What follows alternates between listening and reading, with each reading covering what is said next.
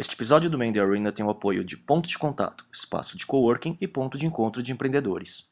E Descomplica. Com Descomplica, você aprende fácil.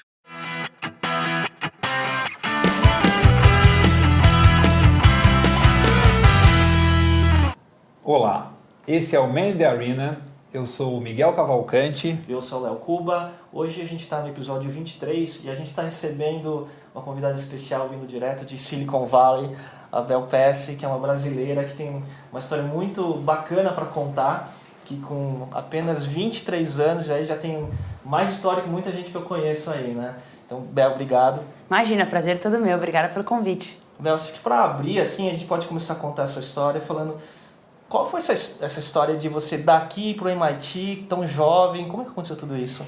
Então, na verdade, é uma história bem legal e bem comum. Eu vim de família, sou de São Paulo mesmo, vim de família simples, mas sempre amei matemática.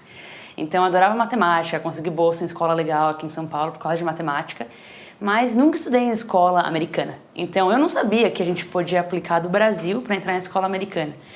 E num momento de, ah, vou dar uma pesquisada, o MIT é legal, quem sabe, por um milagre alguém pode aplicar, eu achei que eu não podia eu não cidadã americana. Eu descobri que, na verdade, não tinha regras, né? Qualquer um podia aplicar, claro, sendo de fora é mais difícil, mas sem não precisa ter medo, tenta aplicar, o máximo pode acontecer, não dá. O pequeno detalhe é que eu descobri isso 20 dias antes do prazo, né? E, mas eu fiquei eu falei, nossa, quer dizer então que tudo bem, a chance é mínima, mas eu tenho uma chance, tenho uma chance. E na minha cabeça sempre assim, não interessa a probabilidade. Se tem probabilidade, mesmo que seja mínima, se existe, vou tentar, né? Porque não dá para viver sem saber o que se é sim ou não. Eu prefiro ouvir o não ou ouvir o sim. E daí começou uma loucura, assim, eu reparei que eu tinha perdido, para quem não conhece, o processo de aplicação para os Estados Unidos não é que nem o vestibular brasileiro, que é uma prova de múltipla escolha, depois umas provas de matéria e você entra. Lá você tem entrevista, recomendação, putz, várias outras coisas. A SAT, que são umas provas de matérias, né? A redações. E eu, na verdade, comecei tão tarde o processo que eu perdi a entrevista e perdi o SAT. Então, quando começaram falando, Bel, desiste, não tem jeito. Mas quando me falam não tem jeito, desiste, é impossível, daí que eu quero. e, daí eu falei assim, não, vai, vai dar um jeito, vai dar um jeito. E daí eu comecei, na verdade, a procurar um entrevistador que pudesse me entrevistar, que eu achei que sem entrevista eu não ia conseguir entrar. Eu queria que conhecesse meu jeito e tudo. E, bom, fora que eu não sabia o que era entrevista, né? Porque ninguém aqui no Brasil faz entrevista para entrar em faculdade. Eu sei que eu consegui o endereço de um cara que era aluno do MIT, peguei uma caixa de papelão, coloquei tudo que eu tinha feito na vida na caixa de papelão, de livrinho de feira do livro quando eu tinha 10 anos, a certificado de ping-pong, de água de lindói, tudo que eu fiz na vida na caixa, fui lá bater na porta dele. Daí ele abriu a porta, tipo, olhou a menina com a caixa maior que a cara, né? E falou, quem é você? Eu falei, ah, então, né? Eu tô aplicando pro MIT e eu perdi o prazo e eu preciso muito de um favor seu, eu preciso que você me entreviste. Ele olhou pra mim e falou, quê? Ele falou assim, o prazo foi, desculpa, mas o prazo faz uns dois meses, tem que mandar pra Boston, da recomendação. Eu não posso te ajudar. Eu sei, fiquei 25 minutos lá, ele falou, tá bom, vai, entra. Daí fiz a entrevista, tudo, tudo que assim, completamente improvável, né? Isso deu certo. SAT é a mesma coisa, resolvi aparecer na prova sem ter a prova, sem ter sido escrita, que tem que se inscrever não sei quantos meses antes. E uma mulher veio me falar, olha, seu nome não tá, as provas vêm contadas dos Estados Unidos, você tem que se retirar, por favor. Eu quietinha fui seguindo a mulher assim até a porta. Falei, olha, eu vou ficar aqui na porta e se alguém não vier, eu faço a prova da pessoa. Ela falou, olha, querida, não me leva mal, mas nunca ninguém faltou. É uma prova cara, não tem como ninguém faltar. Eu sei que não sei quem é a criatura que não foi, uma pessoa não foi. Fiz a prova da pessoa. Eu, eu, olha, procurei o nome, que eu queria agradecer essa pessoa. Não sei se estava doente no dia. Então, todas essas coisas não completamente. Era xingar, né? Pô, perdi minha não, perdi, Mas olha, eu não, eu, todas essas coisas completamente improváveis, que era entrevista depois do prazo meu inglês era super capenga. E deu, deu tudo certo. E o impossível aconteceu. E, nesse, e foi assim, um, um aprendizado muito grande para mim, porque foi aquela coisa que ne, naquela hora eu aprendi, nunca desista, sabe? Tem sempre um jeito, vai atrás da melhor de si. Tudo bem se não dá certo, mas pelo menos tenta o melhor, que é, talvez dê certo. Passou de primeira, né? Passei de primeira. E, mas assim, eu não acreditava, pra falar a verdade. Eu até. Passou eu e um amigo meu, da mesma escola, no mesmo ano. Eu fiz, um, fiz uma escola, uma escola muito boa em São Paulo, chamada Etapa e tanto eu quanto um amigo meu entramos dois no mesmo ano, que assim, super improvável que dois brasileiros vão entrar, muito menos na mesma cidade, muito menos na mesma classe, né, do mesmo colégio. Virou case na etapa, provavelmente, né? Deve ter é, não. Falado, né? E o meu amigo também, super inteligente, Gabriel Bujocas, agora está em Harvard, fazendo PhD em matemática. E, mas super legal. E eu não acreditava. Para mim era assim um sonho total. Até hoje, eu parece que, que, que não aconteceu. e foi assim que eu acabei entrando lá. Que ano? Foi, isso foi... Olha, eu descobri sobre a aplicação em dezembro de 2005 e o resultado saiu 18 de março de 2006. E, e você foi na, na virada de. entrou em agosto, assim? É, então, as aulas começam lá depois do verão de lá, que o verão acaba em agosto. E as aulas começaram, eu fui 18 de agosto para lá, até lembro da data, que tem uma orientaçãozinha com todos os internacionais. Era mais legal. É, se eu pudesse me formar em orientação, porque orientação é mais legal, comida de graça, um monte de, um monte de amiga, muito legal. É, você conhece todo mundo do mundo inteiro, né? É muito show. E a história, como que é viver estudando no MIT? Que, que, como que é isso lá? Putz, olha, pra falar a verdade, eu assim saí daqui, deixei família, tinha namorado, falei, putz, vai, vai ser meio. Vai ser difícil lá, vai ser nerd, né? Não sei o quê. Mas foi muito legal, sabe? O pessoal, sensacional. Gente, assim, quer mudar o mundo de verdade. Gente inteligentíssima. E eu conheci um dos grandes amigos da minha vida, estão lá, claro, tenho grandes amigos aqui também mas muito legal. E uma coisa que eu gostei muito lá, que é diferente daqui, é que é universidade. Então, você não precisa fazer um curso, né? Uhum. Você pode fazer quantas matérias quiser. Claro, você escolhe um curso, Sim. mas eu posso me formar em ciência da computação e fazer curso de música. Uhum. Então, isso eu achei muito legal. Eu falei, ah, meu, se eu tô vindo aqui, se eu tô no MIT, eu vou fazer quanto curso puder fazer, eu vou fazer o máximo que der. E o que, que, você falei, fez de diferente, assim? Que não Putz, eu fiz umas coisas muito legais, assim, eu fiz... Eu fiz coreografia, os negócios de dança, ah, eu fiz aula de música, de era, composição, muito ah, legal. Fiz aula de japonês, foi a aula mais difícil da MIT que eu fiz. Japonês, japonês 1, foi a aula mais difícil. E várias coisas muito legais que tinham lá. E aí, de lá, assim, você teve dois majors, né? Putz, na verdade é uma bagunça. O que aconteceu foi o seguinte: eu cheguei com essa mentalidade, nossa, eu não acreditei que eu tô no MIT, né? Saí do Brasil, meus pais não tinham noção do que era MIT, então eu queria provar para eles, mãe, vale muito a pena, eu vou provar para vocês, sabe? E eu, eu, queria muito, meus amigos também não tinham noção, eu falava, não, vamos, vou provar para vocês que vale a pena deixar tudo aqui para fazer essa loucura de ir para Boston. E eu acabei fazendo um monte de classe. Então, na verdade, o MIT limita você pegar dois majors e dois minors, mas eu finalizei um monte de major lá em termos das classes. Uhum. O, o principal é engenharia elétrica e ciências da computação, mas eu também fiz administração, fiz economia e fiz matemática. Então foi. Você tem quatro, cinco majors, é isso? Então.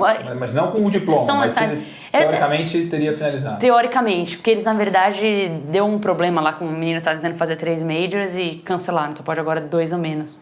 Mas, mas na verdade, pudesse, fiz todas as teria, classes. Fiz todas as feito, classes. Né? Porque eu falei, ah, meu, isso daqui, isso daqui é muito caro, eu vou levar a sério, vou, vou tirar o máximo proveito que eu posso daqui. E você só estudava? Assim, tipo. Não, olha, eu. Na verdade, foi tão legal. Tem umas pessoas animais lá. Então você. É até difícil. Eu lembro que no primeiro dia do MIT teve uma orientaçãozinha e falaram: olha, MIT, você tem dormir, amigos ou estudar. Você vai ter que escolher dois. Três não vai ter. Eu escolhi os amigos e estudar. Dormir eu não dormia.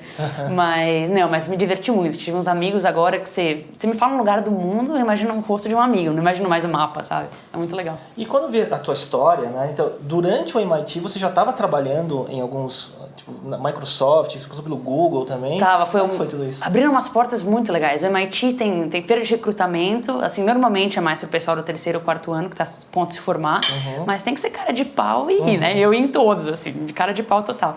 E, na verdade, se você mostra que você tem potencial, que aprender, tem energia, o pessoal dá uma chance. E eu queria, em primeiro lugar, ter muita experiência, né? Tava nos Estados Unidos, tinha essas chances de ir nas feiras de recrutamento. Mas, em segundo lugar, eu queria pagar do meu bolso, mas eu queria dar o valor, tudo.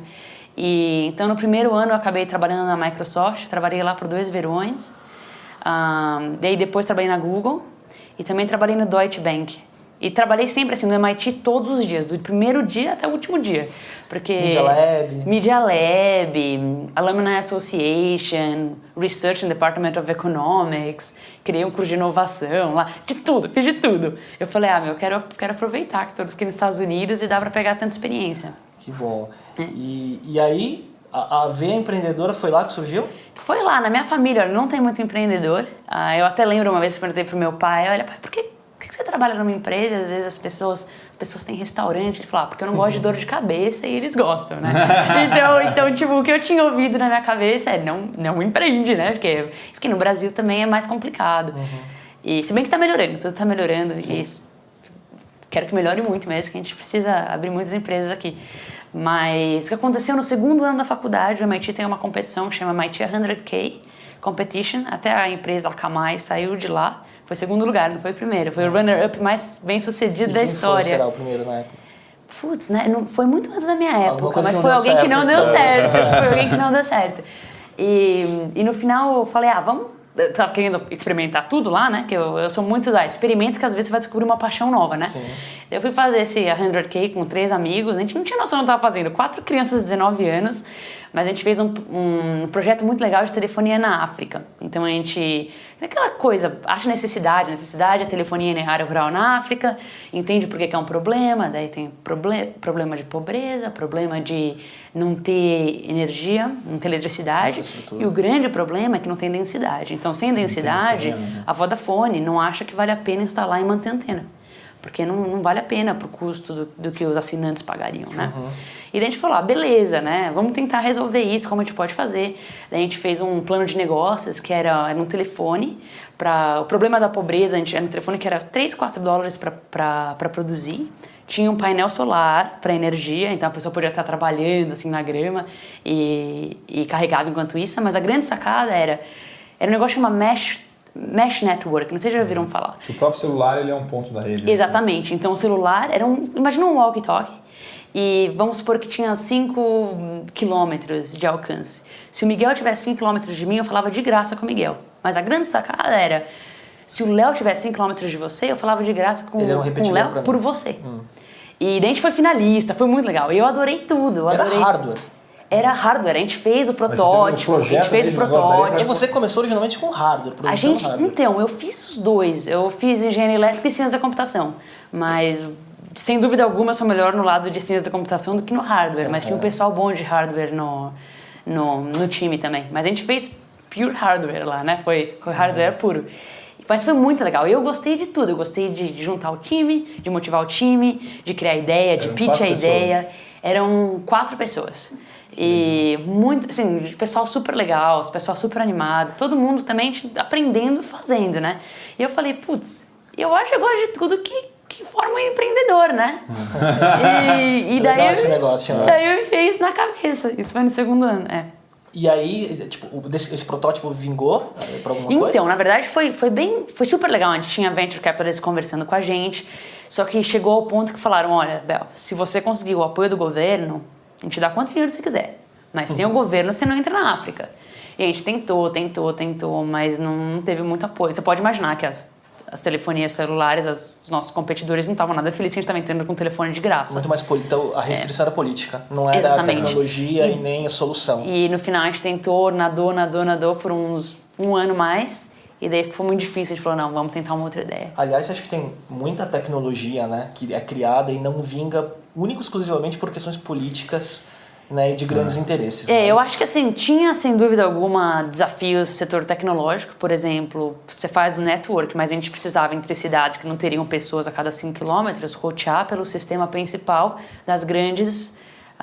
Você tem que fazer contrato. então tinha que fazer Ah. contrato. Esse foi meio que, o, Aham. que o bloco, assim. Sim. Porque a nossa tecnologia em si, sozinha, não dava mais do que uma área pequena. Sim. Não- Mas não precisaria de nenhuma, nenhuma torre se você tivesse celulares espalhados, não, assim? não precisaria. Se realmente tivesse, mas tem várias limitações. Por exemplo, se eu tivesse roteando por você, você fica ocupado.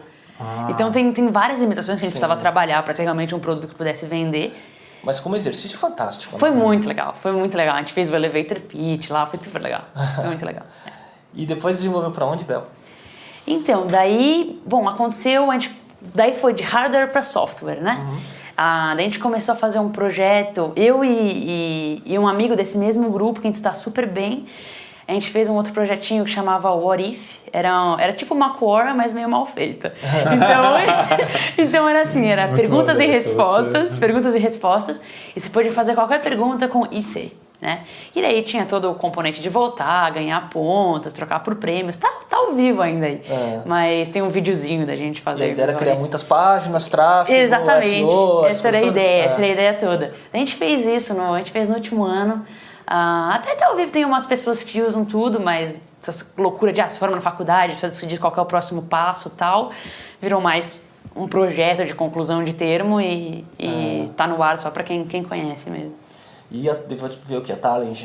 A Talent, então, isso na verdade foi dois anos e meio atrás. Aham. Talent até tem, tem umas histórias no meio, assim. O que aconteceu foi.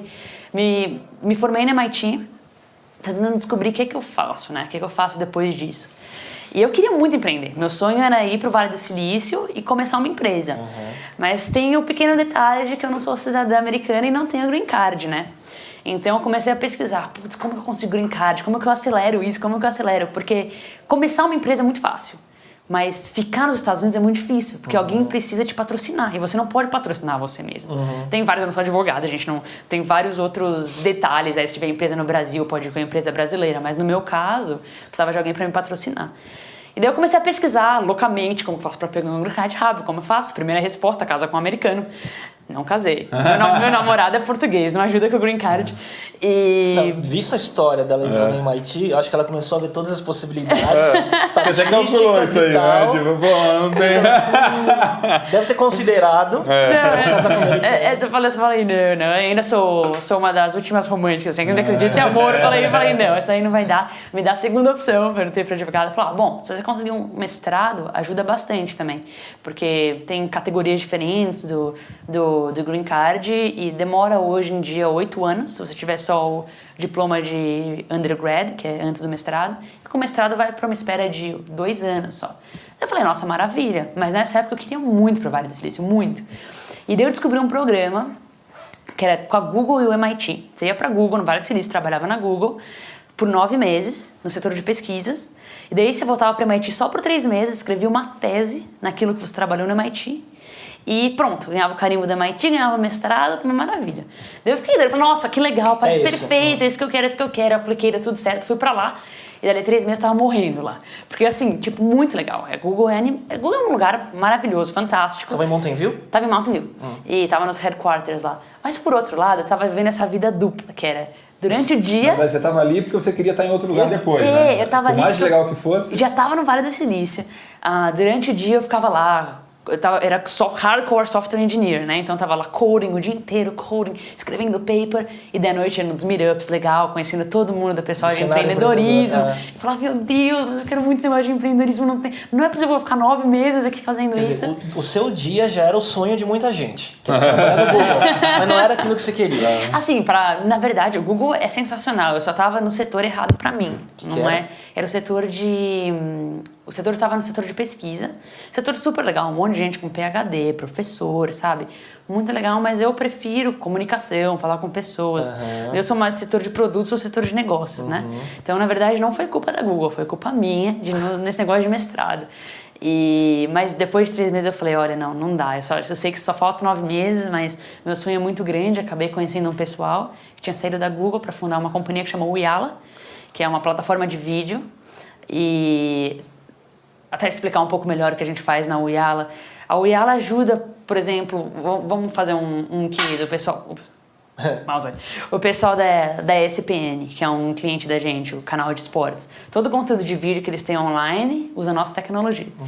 Então, primeiro funciona em todos os aparelhos, funciona em iPod, em iPad, funciona em TV conectada, contando que tem a conexão, a experiência é perfeita para quem está assistindo naquele aparelho ou naquela conexão, a gente tem todo a Uyala tem, tem todo o algoritmo que facilita para quem está assistindo. No caso até para jogos ao vivo tem?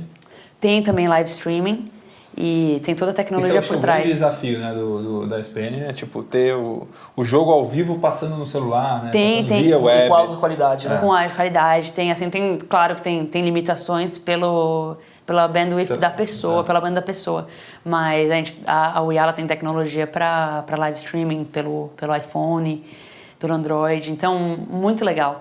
E além disso faz a monetização, então a ESPN pode fazer propagandas, pay-per-view nos eventos. Uhum. E em cima disso a Uyala coloca relatórios em tempo real de quem está assistindo o conteúdo, segundo a segundo, quando para de assistir, de que geografia vende, de que domínio, de que site, não pode ter algum site parceiro. Então uma então, tecnologia... Quando a gente falando lá fora, né, um pouco antes de gravar, a gente uhum. falou um pouco assim, é como se fosse um Ibope para vídeo, né, que é o mesmo conceito de canal. Mas é só o Analytics, né, porque então, ela é. também entrega o né? o player. Então, tudo, tem né? o delivery, é verdade, tem o player, é tem também a experiência. Então, se eles querem mudar o look and feel do, do player, pode mudar tudo para uhum. ser um look and feel do ESPN. Mas também tem essa parte dos relatórios de analítica, uhum. que é parecido com o Ibope. E pode fazer os polls ao vivo. Assim, pode tipo, fazer pesquisa, pesquisa, saber o que tá, mudar toda hora. Muito legal. E eu acabei conhecendo os fundadores, eles eram da Google e de Stanford, trabalharam na Google por quatro anos. E eles estavam saindo, o que eu queria era mesmo para uma startup menor, na época o Yala tinha 20 pessoas. E falaram: olha, Bel, a gente está crescendo, tem uma pessoa no setor de produto, a gente precisa de pelo menos mais uma. Você quer ajudar a gente? Você vai ter o seu time de engenheiro. Eu falei, nossa, que legal, né? Vai ser muito legal. Daí eu falei pro MIT, pra Google, posso trancar? Posso trancar o mestrado? Depois de, de, de muitos argumentos, deixaram. E daí fui pra Uyala. E na minha cabeça eu falei, ah, vou ficar aqui Você falou mínimo. que era só trancar. É, eu falei que era seis meses. Eu falei que era seis meses. E na minha cabeça eu ia ver se a Uyala fosse fenomenal, ficava lá. Se não fossem seis meses, voltava. Mas eu acabei amando a Uyala. Empresa super legal, cresceu pra caramba. Ah, agora tá com 200, 200 empregados. E, mas cada vez menor. Então, eu fui da Google para a Uyala, cresceu pra caramba. Meus times cresceram lá também, tava com dois times de engenheiros. Mas eu queria menor ainda. Então, eu saí da Uyala recentemente, essa notícia quentinha, e para fundar minha própria empresa, Que é a Lemon. que é a Lemon. Aham. Então, e, e a Lemon pra, é extremamente nova, tem menos de um mês.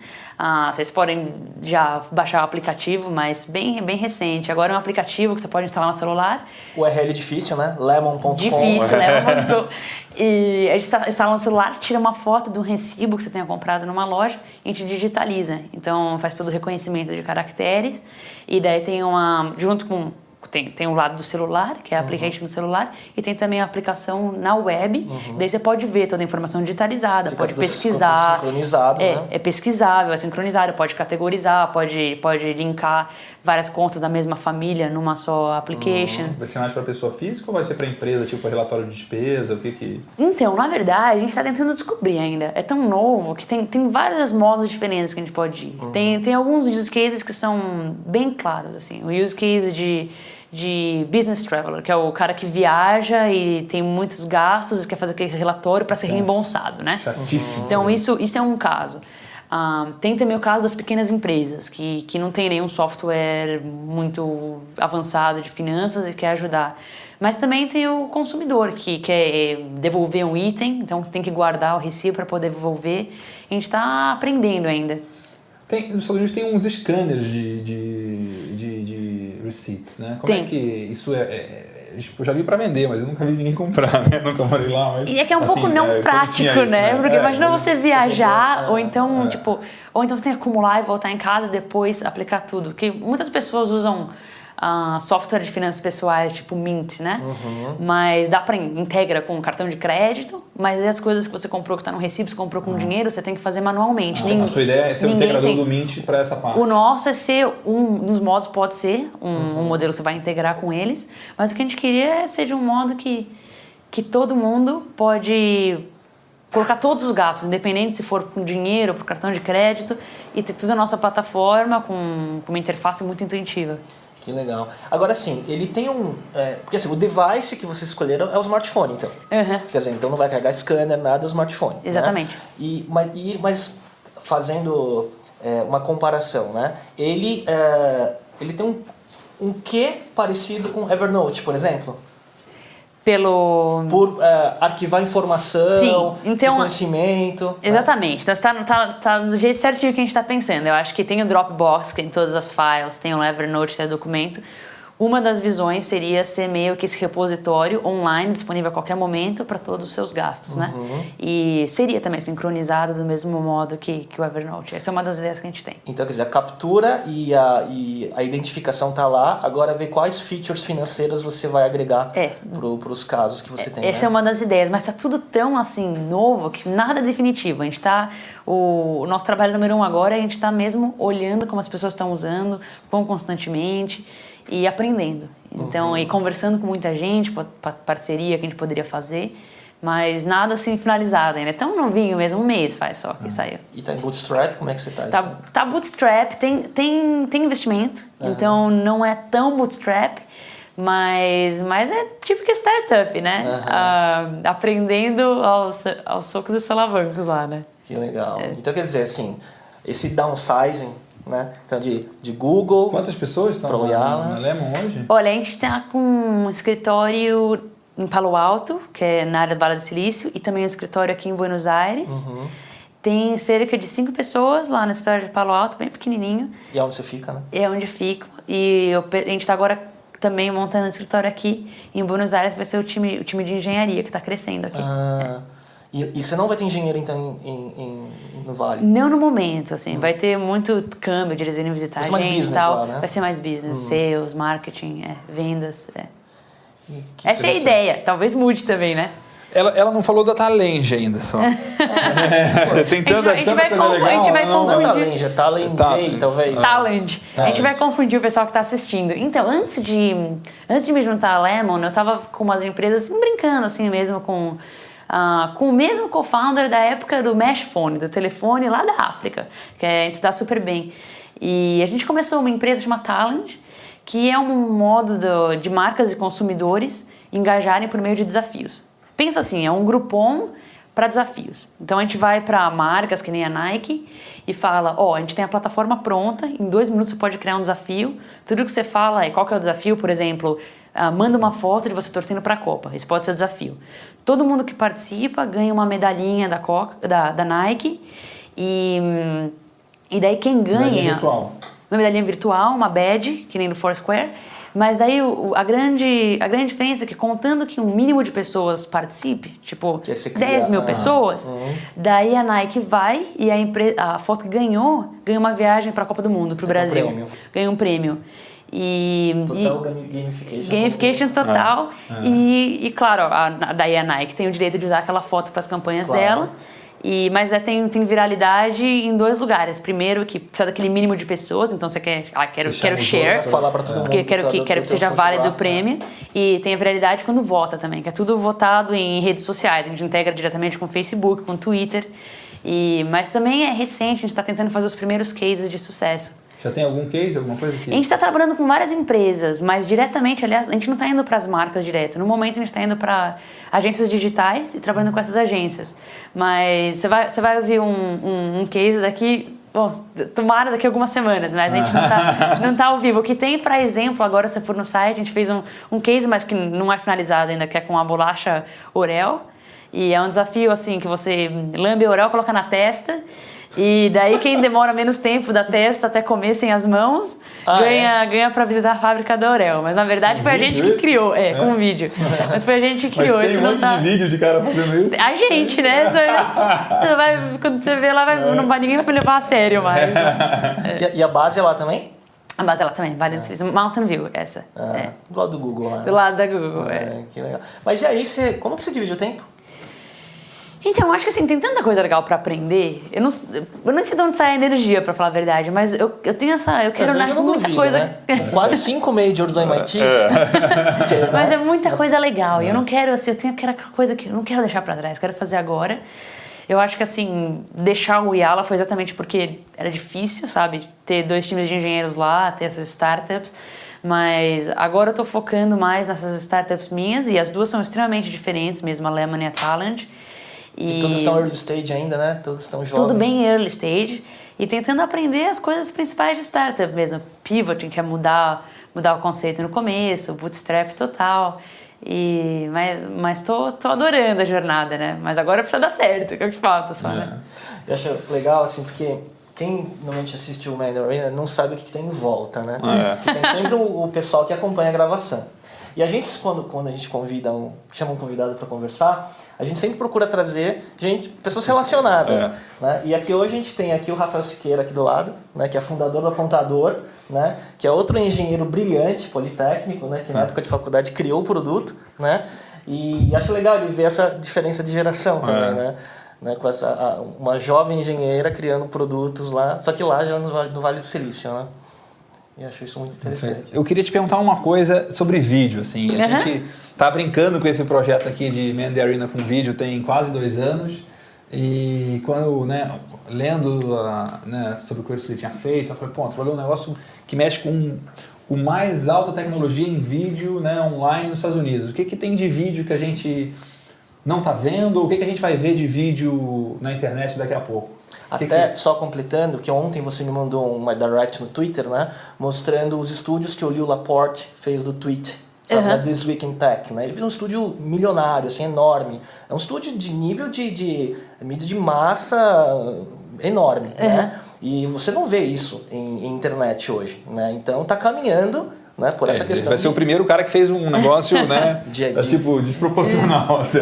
Mas é, é interessante, assim, eu acho que tem uma coisa a parte de tecnologia, que daqui a pouco eu posso falar a parte de tecnologia, mas hoje em dia na internet, na verdade, não faz diferença o- a infraestrutura que você está por trás. Eu acho que, claro, ajuda um pouco, mas tem gente que está fazendo vídeo no quarto deles com um milhão de, de visitas. Então é interessante como, claro que ajuda a ter infraestrutura, mas o que vale é o conteúdo mesmo hoje em dia. Eu acho que está bem democrático mesmo. ah, a essas coisas. de entrada é bem mais- muito mais baixa. Muito né? mais baixa, muito mais baixa. Então esse é o primeiro ponto. Mas em termos de tecnologia tem muita coisa muito legal sendo gerada. Eu acho que tá, tá sendo bem grande o pessoal que está criando atividades interativas no vídeo. Então alguma coisa que enquanto está ao vivo alguém poderia votar, alguém poderia escolher a próxima a, a, a próxima cena, quem é a próxima pessoa. Eu vi uma empresa novinha que saiu do Tech Techstars é uma das incubadoras. De Boulder, né? De Boulder. Eu tava lá, eu tava lá em Boulder no Demo Day, que é quando eles fazem a apresentação para os investidores. E tem uma empresa nova chamada Flixmasters. E o que eles fazem é, eles ajudam você a ir de um vídeo para outro. Então você cria cenas que a pessoa pode decidir o, o futuro, tipo um escolha sua própria aventura no vídeo. Então seria uma coisa Eu como você livros assim, né? Exatamente, Pula pra exatamente. tal, volta pra tal. Exatamente, mas você pode fazer. Mas o legal deles é que não é só, ah, vídeo 1 e depois pode ir pro 2 ou pro 3. Você pode colocar no meio propaganda. Ou uma, antes de ir pro vídeo 3, tem que fazer uma, um formulário que você tem que responder. Nossa. Então, então isso seria uma coisa legal para ver quem tá assistindo. Ou então você tem que twittar pra, antes para unlock o vídeo. Game. Então, game. Então tem, tem umas coisas bem legais em termos de vídeo e, e mais engajamento mesmo, interativo, gaming. E na parte de, de definição, continua, claro, muita coisa de, de evolução, mas isso é mais para para as grandes companhias de mídia, né, que estão preocupados que vão roubar o vídeo. Então tem muita gente criando watermark, gente que com certeza, por exemplo, você pode ver hoje, hoje em de dia, direito de conteúdo, né? De Hoje em dia tem, tem gente colocando a, a Miramax, por exemplo, que tem, tem alguns títulos, ah, por exemplo, Chicago, né? O que eles fizeram, eles lançaram acho que faz uma semana. Uma, é um portal no Facebook que tem 11 vídeos, você assiste no Facebook, você compra no Facebook com Facebook Credit. E, aliás, é o Yala que tá, tá por trás também. Mas muito legal, assim, que é uma tecnologia nova, tá direto no, e, e funciona em, em, eh, em devices. Então, eu acho que cada vez mais é só a democratização de poder assistir em qualquer lugar. Que facilidade de gerar conteúdo E, também, é. né? 3D vai pegar? O 3D é interessante, porque tem muita gente trabalhando nisso. Eu fiz várias reuniões com, com, com gente assim que está super interessada no 3D. Mas eu ainda não vi pegar. Eu acho que é.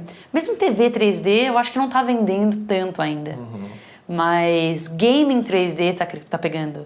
Então tem gente que tá fazendo tipo game do NASCAR, e daí você coloca o óculos assim, a gente tá dirigindo mesmo em 3D, mas tem, tem, com certeza tem gente montando isso. Mas eu não, não vi que tá ainda a 100, a 100 por hora lá. Bel, e Interessante. Chegando aqui na... É, eu sou um cara que não torce muito que 3D pegue. mas tudo bem. Mas eu não, não gosto muito. Chegando na, na final, qual o sonho? Qual o sonho como empreendedora? Putz, tem tantos sonhos. Com 23 anos, né? Tem tantos sonhos. Eu acho que assim, em primeiro lugar, é, é- é engraçado como cada um define ser um empreendedor de, suce de, de sucesso, né? Cada um tem a sua, na sua cabeça o que é sucesso. Eu acho que pra mim, empreendedor de sucesso é alguém que, de modo positivo, atinge a vida de pessoas, né? Quanto mais pessoas, mais positivo, melhor. E é isso que eu quero. Eu quero que a minha empresa, de um modo positivo, mude a vida das pessoas. Isso está bem, bem geral, mas por isso também que não é nem pela tecnologia em si. Eu acho que tem que ajudar, sabe? A tecnologia tá aí para ajudar as pessoas. E eu nem sou apaixonada por uma específica tecnologia, é mais por, em geral, que a gente pode mudar o mundo com qualquer tecnologia. Tecnologia como utilitária, né? Exatamente, é. Né? E onde você, assim, para fechar, onde você consome informação sobre empreendedorismo? Lugares diferentes, né? Uhum. Tem o TechCrunch, por Uhum. exemplo, né? Assim, Não, olha, tem, tem muito lugar bom. Eu acho que tem, tem blogs de investidores, de, de empreendedores do Vale do Silício e do Brasil, também do mundo inteiro, que são muito bons. Ahn, eu gosto de ler o, o blog do Fred Wilson, da, da Union Square Ventures. Ah, eu gosto do, do brasileiro, tem o Reinaldo Normandi, que tem um blog legal também. E eu leio muito livro também. Então tem Tem o livro que tem, tem livros de histórias de empreendedores antigos. Então, eu estava lendo a história do McDonald's, do Ray Kroc. Ele começou com 54 anos, Sim. tipo, muito legal. Então, eu leio a história do Walmart, do McDonald's. Made in America. Made in America. Então, eu- eu- eu gosto de ler Esse esses é muito livros citado assim. como livro-chave, assim, né? É interessante, são assim, leituras super rápidas, sabe? Assim, e é storytelling, então você conta a história, você lê. Eu gosto desse lado. Eu gosto de livro também que conta mais a ideia geral do empreendedorismo. Tem um livro que, não sei qual é o nome em português, mas em inglês é What I Wish I Knew When I Was 20. Muito legal. Ela foi assim, uma Ela, se eu- professora. Se eu soubesse... Não sei. É uma professora, chama Tina Selig, é uma professora de Stanford, escreveu pro filho dela, que falou, olha, se eu tivesse 20 anos, quando o filho fez 20 anos, ela escreveu o livro Deu de Presente. Muito legal, fala de várias coisas de empreendedorismo. E daí tem um monte de livro, Business Model Generation, Lean é Startup, técnica das, Tem. dos frameworks atuais, né? o- os Four Steps to Epiphany, né? Então tem, tem muito livro muito legal. Mas no final, eu acho que onde eu consumo mais mesmo é no Twitter, seguir um monte de gente legal e ver o que eles estão falando. E daí acabar vendo os Twitter é a artigos lá. de conteúdo, né? É, gera bastante do que eu leio. É, muito bom. É. Mas, Bel, então, a gente queria agradecer a tua presença, porque a gente sabe que você vai ficar uma semana só no Brasil, né? É, já volto, já volto daqui Então, a cinco dias. a agenda deve estar lotada, né? então, muito bom te receber aqui. Imagina, obrigada a você. Muita gente falando de você, a Nathalie, o Pedro, que está em Boulder, Uhum, né? Eu acabei conhecendo o Pedro. Fui lá semana. Quando eu fui no Boulder. Do, No Techstars. no Techstars, foi conheci o Pedro ao Legal. vivo, que a gente falava por Skype, Figuraça, várias. né? Figura, muito legal. Então, tá bom. Então, obrigado pela presença. Obrigado por todo mundo por acompanhar. Imagina, próximo- obrigada a você. E até o próximo episódio. Obrigado. Tchau, tchau.